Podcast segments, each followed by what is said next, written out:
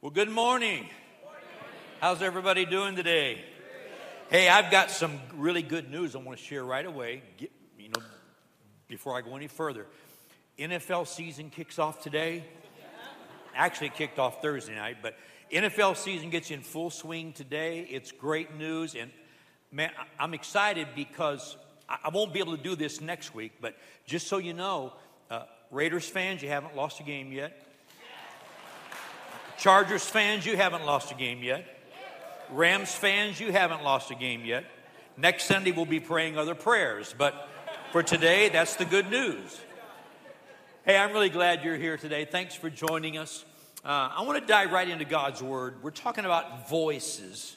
And I want to spend a couple of weeks talking about hearing the voice of God and being led by the voice of God. Just a few minutes, we're going to read from John 16. Then we're also going to look at Acts 13 in a few minutes.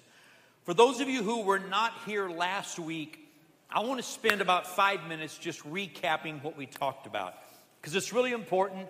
If I jump into where I stopped last week, you'd be kind of lost in this. So let me spend 5 minutes telling you how we hear the voice of God.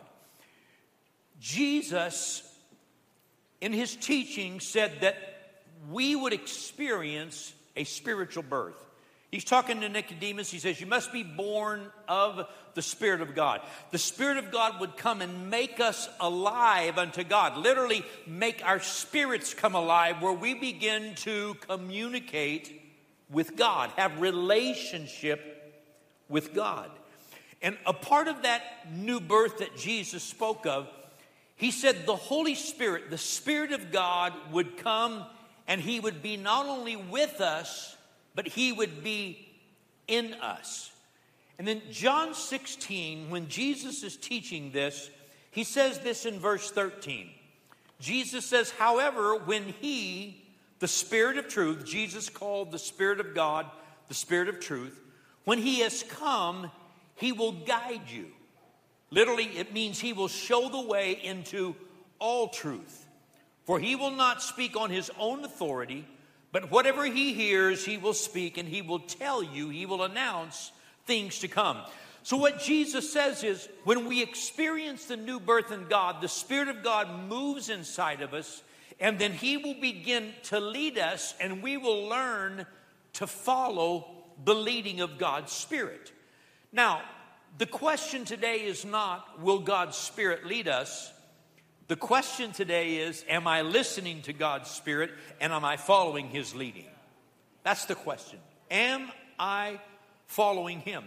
There are so many voices in our world today trying to pull us in so many different directions. We need to know the voice of God.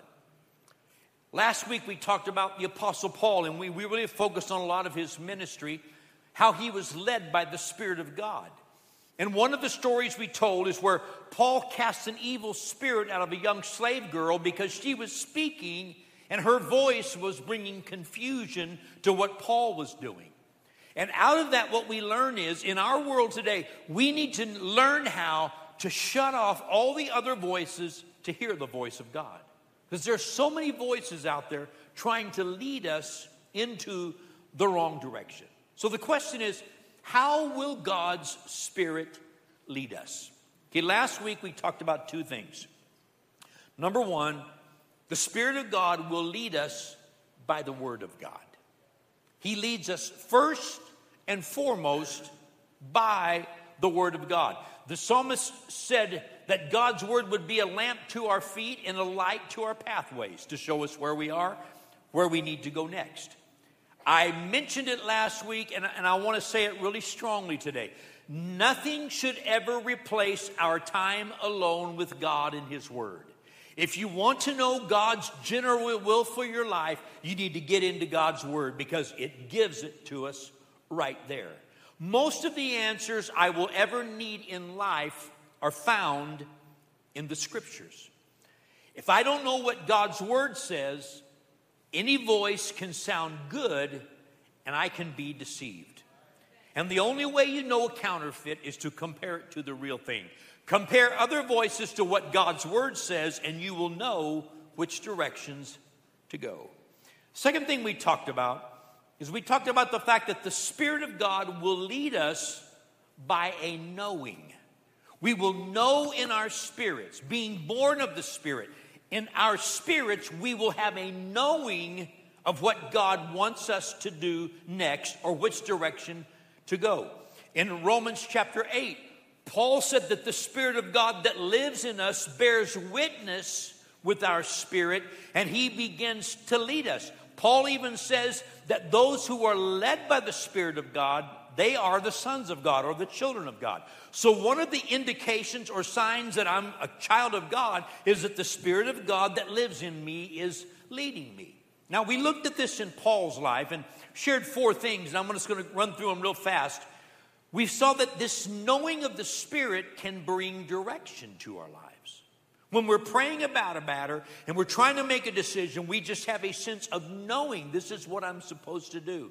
And when we know it in our spirit, we can trust the direction God brings. The second thing we talked about is that this knowing from God, it may change our plans. You know, we've got a lot of good plans in life, but sometimes God has a better plan. Don't get stuck with your plan. Let God lead you into his better plan. Third thing we talked about is that this knowing sometimes will compel us to speak up in a situation or to act, to do something with a certain situation. We'll just know, I have to share something here. I have to say something here, or I have to do something here. Sometimes the Spirit of God works that way, that we have a knowing of what we need to do. And then the last thing we talked about is sometimes this knowing will bring us a sense of purpose, or God will give us an assignment, and we will just know inside, I need to get my life involved here. I need to do this with my life. This is what God's calling me to do. We saw it in the life of Paul. I believe sometimes we see it in our own lives. God gives us assignments by his Spirit, and we know this is something that's important to God, and it needs to be important to me. Now, the third thing I want to talk about, we recap the first two. I want to spend the rest of my time basically talking about the third way God leads. Now, notice this. Number one, God leads us by his word. Number two, God's Spirit leads us by a knowing in our spirits. Number three, God may lead us through prophetic voices. God may lead us through prophetic voices. Now look at Acts chapter 13.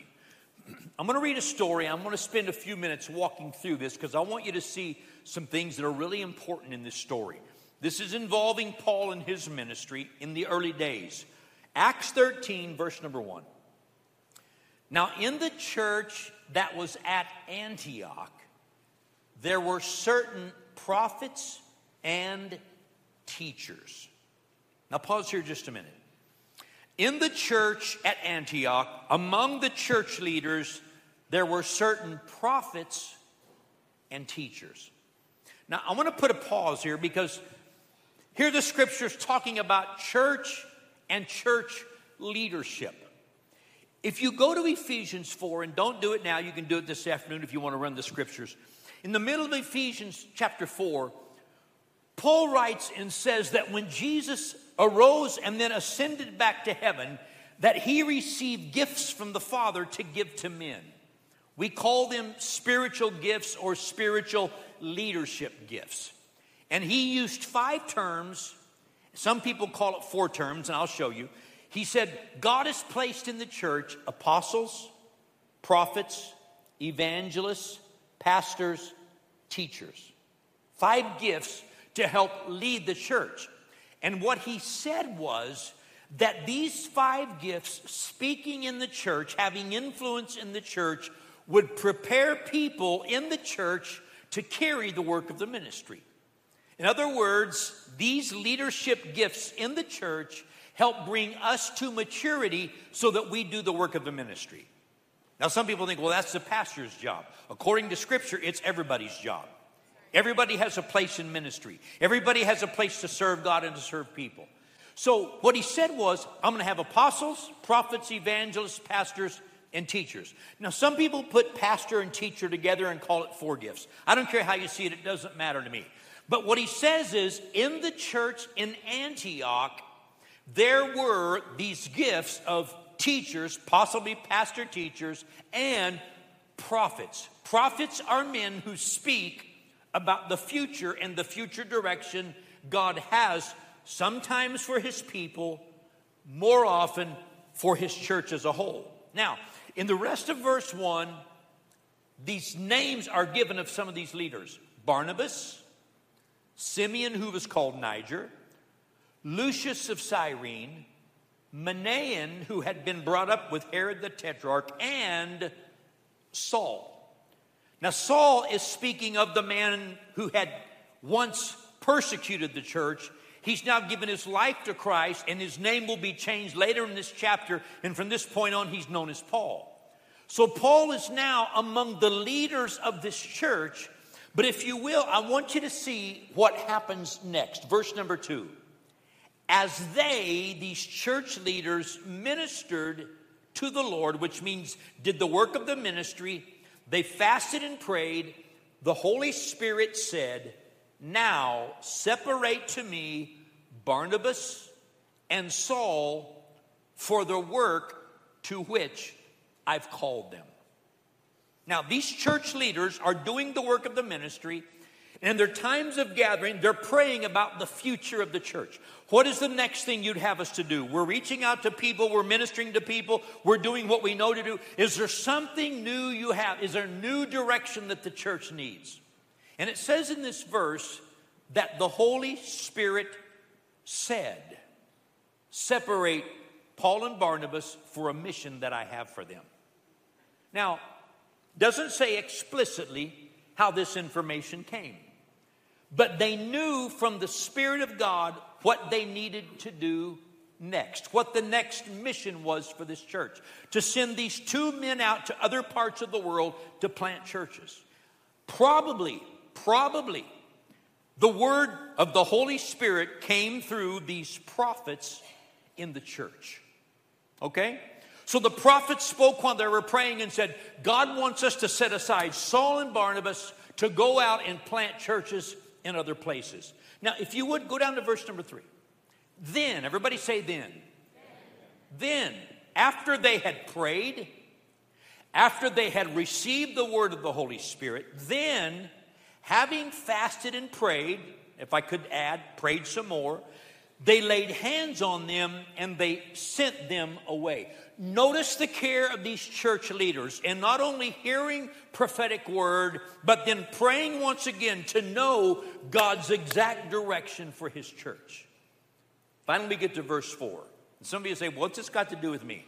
I'm going to show you in just a minute, so stay here. So, being sent out by the Holy Spirit, they went down to Seleucia, and from there they sailed to Cyprus. And then there's more of the story which I won't get into today. Here's the point. Once they had received direction from God by the Holy Spirit, probably these voices of prophets, they again prayed, and they knew in their spirits this is the right thing to do. So they sent these men out, and when they sent them out, it says they were sent out by the Holy Spirit. Did you know when you obey the voice of the Holy Spirit and you go to do something he's asked you to do, you're sent out by him? That's what it's telling us. So we need to be sensitive to know there may be times when God will lead us through prophetic voices. Now, there's a difference, and I want to talk about this. There's a distinction between the spiritual office of a prophet and the spiritual gift of prophecy. 1 Corinthians 12 and 14, Paul talks about these spiritual gifts and how they should and should not function within the church. But there's a difference between the spiritual office of a prophet as a church leader and a spiritual gift of prophecy. Every prophet operates in the gift of prophecy, but not everyone who is used in the gift of prophecy is in the spiritual office of a prophet. Okay? Let me just let that sink in for just a moment. The spiritual gift of prophecy is a very positive gift. Paul said that this gift is used by God. People will speak under the utterance of the Holy Spirit to build up an individual's faith, to encourage them to keep trusting God, and to comfort them in the face of adversity. And Paul said that God can use you to encourage, to build up, and to speak comfort to other believers. Any believer can be used of God in this gift to encourage others. All of us probably, at some point in time, have been used by God where we sensed, I need to encourage my friend. I need to encourage my brother or my sister. And we encourage them with words that we knew God wanted them to hear. That's a spiritual gift of prophecy. That gift encourages. But the office of a prophet tends to speak to God's big picture, addressing major issues concerning the church, major issues concerning the kingdom of God, and at times to speak into the future. Not everyone is called into the office of a prophet, even though we may have the gift of prophecy that speaks in us. Let me put it this way. Sometimes God will use you to speak into someone's individual life, but only prophets speak into the future of the church. Okay? There's a distinction in those two. One's a spiritual gift. One is a spiritual gift that puts a person in a spiritual office. Now, having said that, speaking for God, and I wanted to set this up today and make it clear. So here's where I want to go with this. Speaking for God in the name of God is a very serious matter. It's not to be taken lightly. You go back and read the Ten Commandments. One of the Ten Commandments is, do not take the name of the Lord your God in vain. Do not use God's name for things that God's not involved in. Don't do your own thing and put the name of God on it. Don't misuse God's name for wrong purposes that are not God's purposes. See, a lot of us misunderstand that commandment and what it really means. You see, we should consider with great reverence the using of God's name and attaching it to anything. Let me say it this way. If I'm going to share with someone and say, hey, I want to share something with you because God said, I need to know that God said it because I'm accountable to God for what I say in His name. You get that? On the other hand, if somebody comes to you and said, God told me to share this with you, and they share a word with you, you then are responsible to handle that word correctly and find out, is this word from God or not? Because sometimes people out of their flesh miss it. Hello? Some people are human. Did you know that? Some of us think some people are superhuman because they're spiritual. Not true. Now let me just tell you how serious this is. In the Old Testament, for the nation of Israel, when God began to give them laws for their land and for their people, in Deuteronomy 13, God said, if any prophet comes along and leads you away from me and leads you towards other gods, that prophet needs to die. You need to stone him to death. That's what God said. Now, do I think we need to start stoning people this morning here at the Bridge Church? The bad news is we got a bunch of rocks out here on the point of our property. We could do it. That's the bad news. The good news is we're not going to do that. Okay? That's not our calling. But the second part of this, in Deuteronomy 18, God went so far as to say, if a prophet makes predictions and they do not come to pass, you need to stone him. That's what God said. Now, you say, well, Gary, how do you equate that today? Here's how I equate it. If a prophet tries to lead you away from God, you need to kill his voice in your life and stop listening to him. If somebody comes and claiming to be a prophet and they start giving predictions and they don't come to pass, you need to kill that voice and stop listening to it. This is good preaching, whether you know or not. Actually, this is teaching. This is not preaching. This is teaching. You need to know this. You need to know this. Because when you receive a prophetic word, you have a responsibility to weigh out that word. 1 John chapter 4. If you've got a Bible, I want you to turn there. If you don't have your Bible, verses will be on the screen. 1 John chapter 4. John addresses this. Peter addresses this in 2 Peter as well. But I want to read John's version, what he says. 1 John chapter 4, verse 1. Beloved. Beloved, do not believe every spirit. Christians, do not hear every voice out there. Don't pay attention to every voice. There's something that needs to happen with these voices that you hear. Do not believe every spirit, but test the spirits. And the word test means to test them so you can approve them, so you can determine what's right and what's wrong. He said, test the spirits whether they are of God, because many false prophets, the word false means pretend, many self-anointed, self-called pretend prophets have gone out into the world. Verse 2, by this you know the Spirit of God. How do you know if someone is really, how do I know if they could really be of God? Every spirit that confesses that Jesus Christ has come in the flesh is of God. If they claim the Spirit of God and they claim to be speaking from the Spirit of God, they claim the name of Jesus, they say Jesus is the Son of God who died for our sins, was raised from the dead, ascended back to the Father, and Jesus Christ is my Lord, then you can stop and start listening to them. The next verse, verse 3, every spirit that does not confess that Jesus Christ has come in the flesh is not of God. And this is the spirit of the Antichrist, which you have heard was coming and now is already in the world. The spirit of Antichrist is against Christ, against the word of Christ. And if a spirit does not claim Christ at the center of its life, don't pay any attention to it. It's not of God. That's why I said last week, and I don't want to go back and re-preach last week's lesson because I have to really hurry today. That's why I said last week, God doesn't speak through fortune tellers or palm readers because they claim a different spirit. He doesn't speak from Ouija boards and tarot cards. It comes from a different spirit. He said, don't listen to those voices. Kill those voices. Get them away from you. Now, verse number 4. You're of God, little children, and you've overcome them. You've overcome those voices. Because he who is in you is greater than he who is in the world. It's amazing how many people quote the second part of that verse and don't even know the context of it. Oh, greater is he that's in me than he that's in the world. So what does that mean? That means I should be able to know false voices when I hear them. I won't be influenced by them because I have a power greater than those powers, and I will know God's voice. Now, I got to keep moving. Verse 5.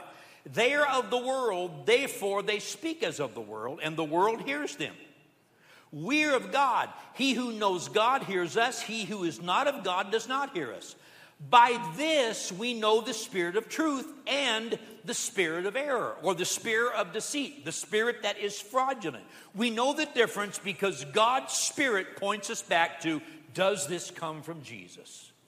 That's where all of this should begin. So what is John saying here? In John chapter 4, verse 1, he said we need to test the spirits.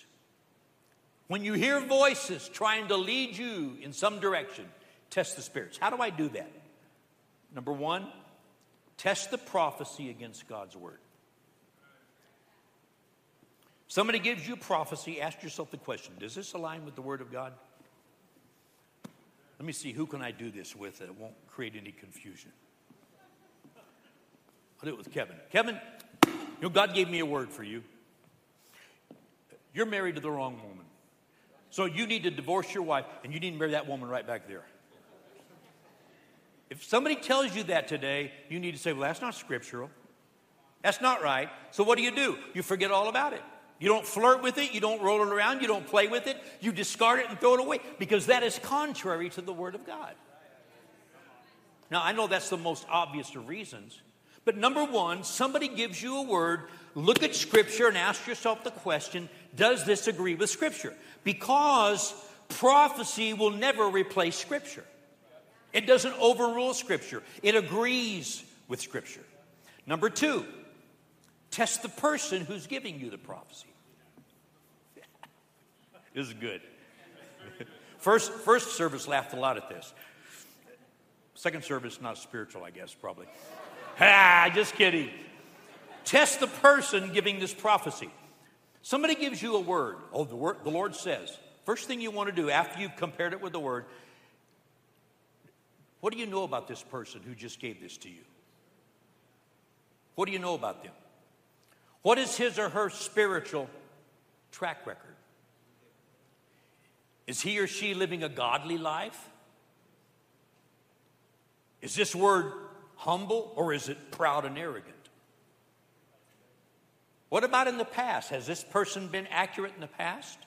Have they shared before? Do you know their life well enough to believe what they're saying? You need to test that person. Let me give you something else. Is he or she under spiritual authority? This is a big one. Are they part of the local church? Do they submit their lives and their gifts and their ministries to the leadership of the church? Or are they the Lone Ranger out there and they're too spiritual to be in a church? You run into somebody who's got a voice who's too spiritual to be in a church under spiritual authority. They are manipulating you and you better run from them just as fast as you can. Almost preached for a minute there. If that person has no spiritual accountability, get away from them. What does their pastor say about them? If they don't have a pastor, if they don't have a church leader, then you need to back away. Next thing, what is his or her motive for sharing with you? Are they trying to manipulate you? Many years ago, probably 13 years ago, I received a letter from a guy who used to attend the church years ago. He got way out in left field, got really weird, lost his family, all kinds of weird things happened. He sends me a letter one day and he says, "Pastor, I've developed this curriculum. God says you have to use my curriculum. I'll sell you copies of my curriculum, but you have to have this for the church. And God says if you don't use this curriculum, the church is going to die." Well, look around. 13 years later, I think we're still here, okay? You know what I did with that letter? I threw it in the trash and said, "God help him, he's deceived." You see, you can weigh things out by God's word. Jesus said, "I will build my church and the gates of hell will not prevail against it." You don't need somebody's curriculum. You need the word of God and you need the Spirit of God speaking in a church. That's what builds a church. It's Jesus building a church. So, know the person giving you words. The third thing, test the prophecy with prayer. Anytime somebody gives me something and says, "I think the Lord wants you to hear this," I always pray over it. Before I embrace it, I pray over it. Some people get so lost in the intrigue of, "Ooh, I got a prophetic word." And they forget all about the here and now, if they need to be doing with their lives, because there's this word out there to guide them. You know what? Before you grab hold of prophecy and grip it tightly, pray over it and let God show you if this is of Him or not. Now, I'm going to throw this in right now. Prophecy is not meant to guide us. Sometimes God will use prophetic voices, but that prophecy is there for us to pray over and to know, is this of God or not? Let me give you an illustration of this. You're walking out the door today. Somebody grabs you in the parking lot and says, "Oh, I got a word for you. The Lord says you're going to win the lottery this week."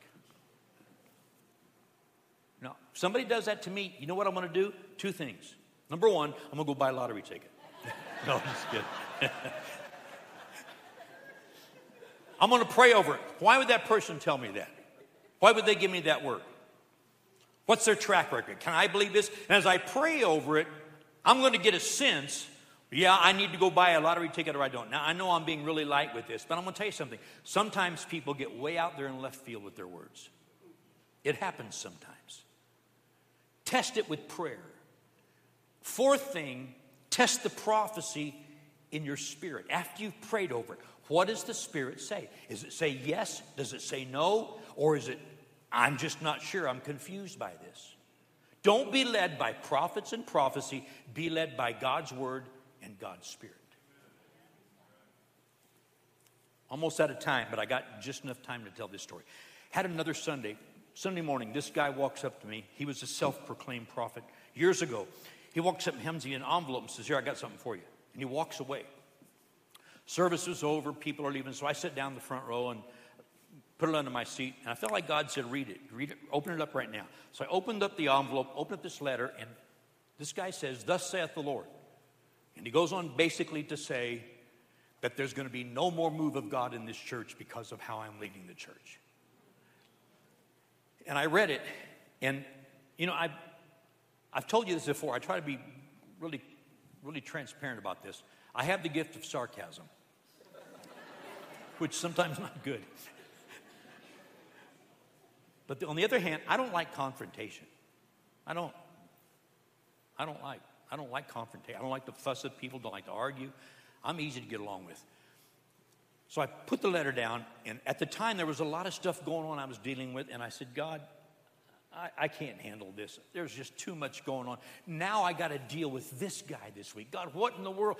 And all of a sudden the Spirit of God says, talk to him right now. And I said, I can't, God. I haven't thought this through and prayed about it. God said, you call him right now and talk to him. I'll put words in your mouth. I said, okay.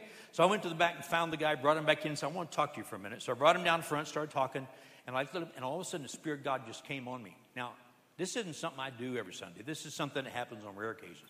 Spirit of God came on me, and I looked at him, and without any rehearsed thought, I said, okay, here's what the Lord says to me. The Lord says, you're not a prophet in this church. You may think you're a prophet. No pastor in this church thinks you're a prophet. No pastor who's ever been in this church has believed you're a prophet. And in the future, I want you to know, if you ever ask to give a word of prophecy again in this church, if it doesn't peel the paint off the walls, you will never be allowed to speak in this church again. And I thought, whoa. He said, okay. He walked out. He was gone. Haven't seen him. Now, why do I say this today? Because God's Spirit, if you'll pray over matters, God's Spirit will show you when something's not right. And he said, this church is going to die because of what you're doing. Again, look around today. I think we're still here, and I think God's still building his church. So we need to know God does speak through prophetic voices, but we need to test those voices. The fifth thing here, this is the last little tidbit. If you're not sure about a word, pray over it. Don't act on it. Pray over it, and then wait for confirmation.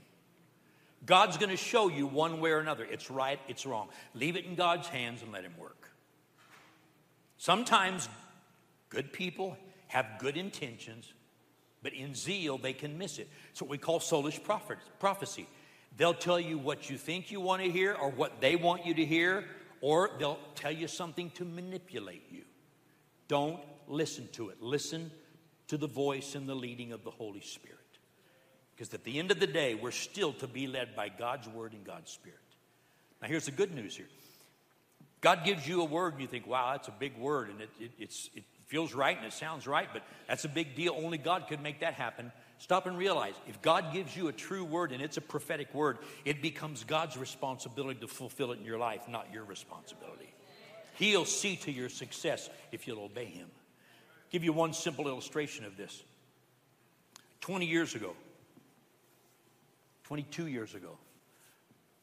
I was in a season of transition in ministry. I'd resigned to church. I was pastoring. I was about to go to Africa and do some ministry there. And one night I went to this church service, and they had a guest who came in from halfway across the country. I'd never seen the guy, never met him. He didn't know me. He taught for about an hour, and at the end of service, he said, I want to pray for a few people. And he pointed at me and said, I want to pray for you first. He had me stand up. This guy spent 12 minutes talking about my past, and it was right on. Talking about my present, and it was right on. And then he began to talk about my future, and some of the things he began to talk about were in my heart. And he said, God's calling you, and he begins to look for the words as if he's listening. And he says, God's calling you and leading you to Africa, which I was making preparations to go in about 3 or 4 months after that. He's calling you to Africa, but God's also going to lead you to touch a lot of lives in Asia. And he finished what he was sharing. It was 12 minutes long, all of it. I went back later and listened to it, and I thought, man, everything he said was right on, all the way through Africa. But this thing about Asia, I'm not going to Asia. I have no plans to go to Asia. I have no desire to go to Asia. This guy was pretty good, but he missed it. So I went to Africa. Things continued. 10 or 12 years later, 14 years later, I got a call, a door opened up, and I've now made 6 or 7 trips into India and Nepal. I've also gone with Zach to Vietnam to preach in Bible schools there. I'm going to tell you something. God knows the future, and sometimes he will speak through prophetic voices, and we need to be willing to receive prophetic word and then test it according to Scripture. because God will sometimes lead us by those words. The last thing. It's my responsibility to follow the leading of the Holy Spirit. It's my responsibility. It's your responsibility to learn to follow the leading of God's Spirit. If you had an older child, and your older child absolutely ignored everything you told them, and it reached the place where you had no control in their life, and no matter how hard you tried, they just kept ignoring your advice and going in opposite directions, what would it do to your heart? See, I think sometimes the Spirit of God is grieved because He's trying to speak, He's trying to lead us, but we're not listening. We're not sometimes following. Paul said in Ephesians 4, verse 30, do not grieve the Holy Spirit. Do not grieve the Holy Spirit. It literally means to distress, to make Him heavy or sad. And if you put it in context, Paul's talking about our lifestyle and the way we live. And he says, don't claim the name of Jesus and don't claim the Spirit of God in you and then live an ungodly life. Because if I do that, it grieves the Spirit of God.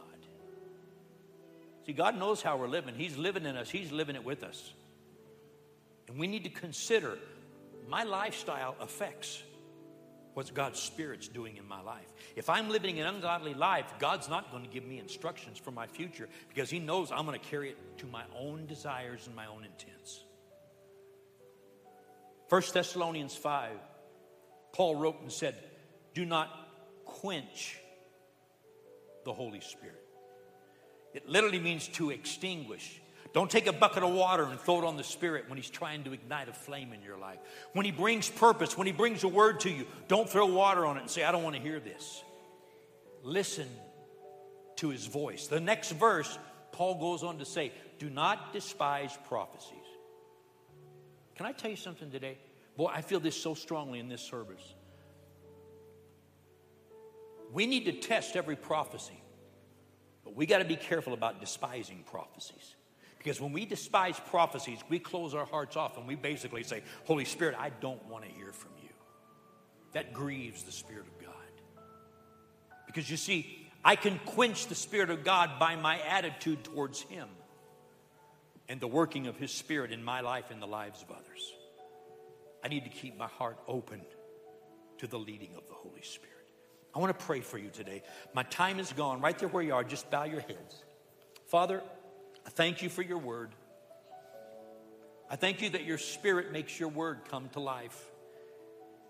God, I pray right now for every person in this room that they could begin to know in a greater measure how to hear Your voice and to know the leading of the Holy Spirit. By Your word, by that knowing, and even at times through prophetic voices.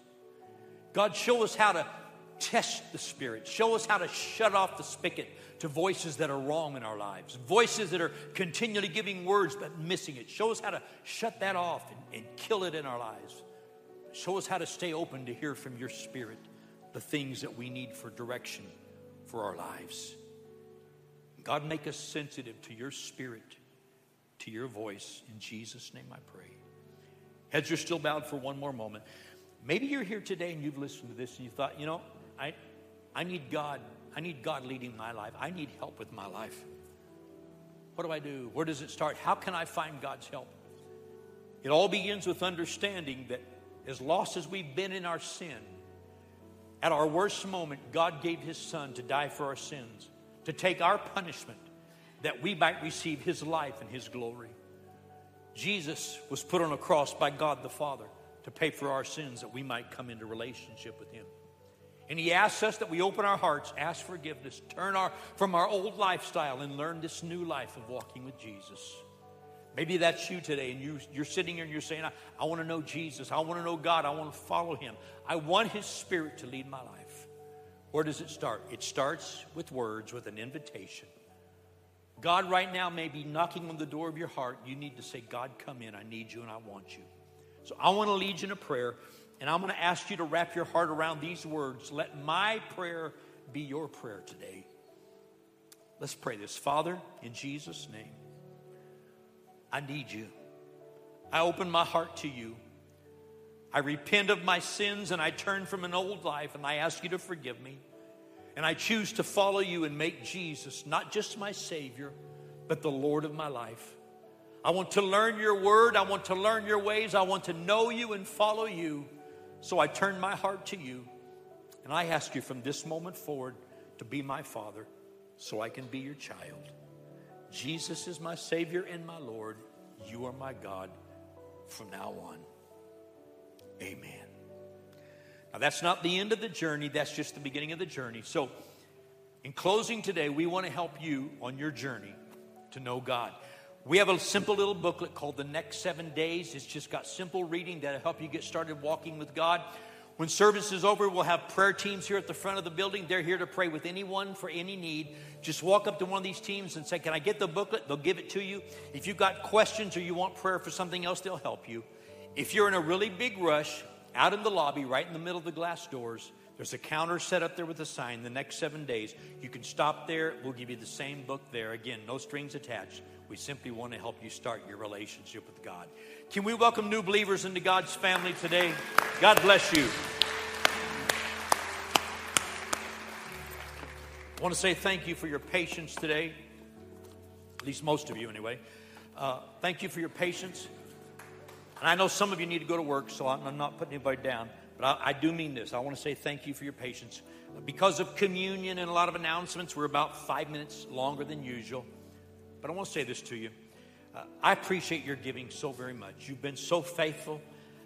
I hold in my hand something that's very precious. This is a Bible. Several months ago, there's a minister that we've supported for years who does Bible translation ministry. He works pretty much exclusively in the nation of China. He brought this to me in a beautiful wooden case. It's such a nice gift he gave me. But he gave this to me and he said, I want you to have this because this is one of the very first copies that you helped us produce. It's going to a people group in China that has never had a Bible. Now listen to this. I didn't know this. There are over 50 different people groups in China. Over 50 people groups in China. There are over 200 languages spoken in China. Some of those languages have never even been written. They have produced a Bible for this one group of people that will be in the hands available to over 2 million people. It's because of faithful churches like ours that have supported this ministry. And he said, show it to your people, and tell them I said thank you. We continue to bless him and support him. He's doing more for the kingdom of God. I just want to say thank you for your faithfulness in giving. However you choose to give to the Lord. He will bless you as you give, as you're generous with him. God bless you. I love you. Have a great, great Sunday. If you're here for Starting Point, it's going to happen in just a few minutes off to my left down that hallway. God bless you.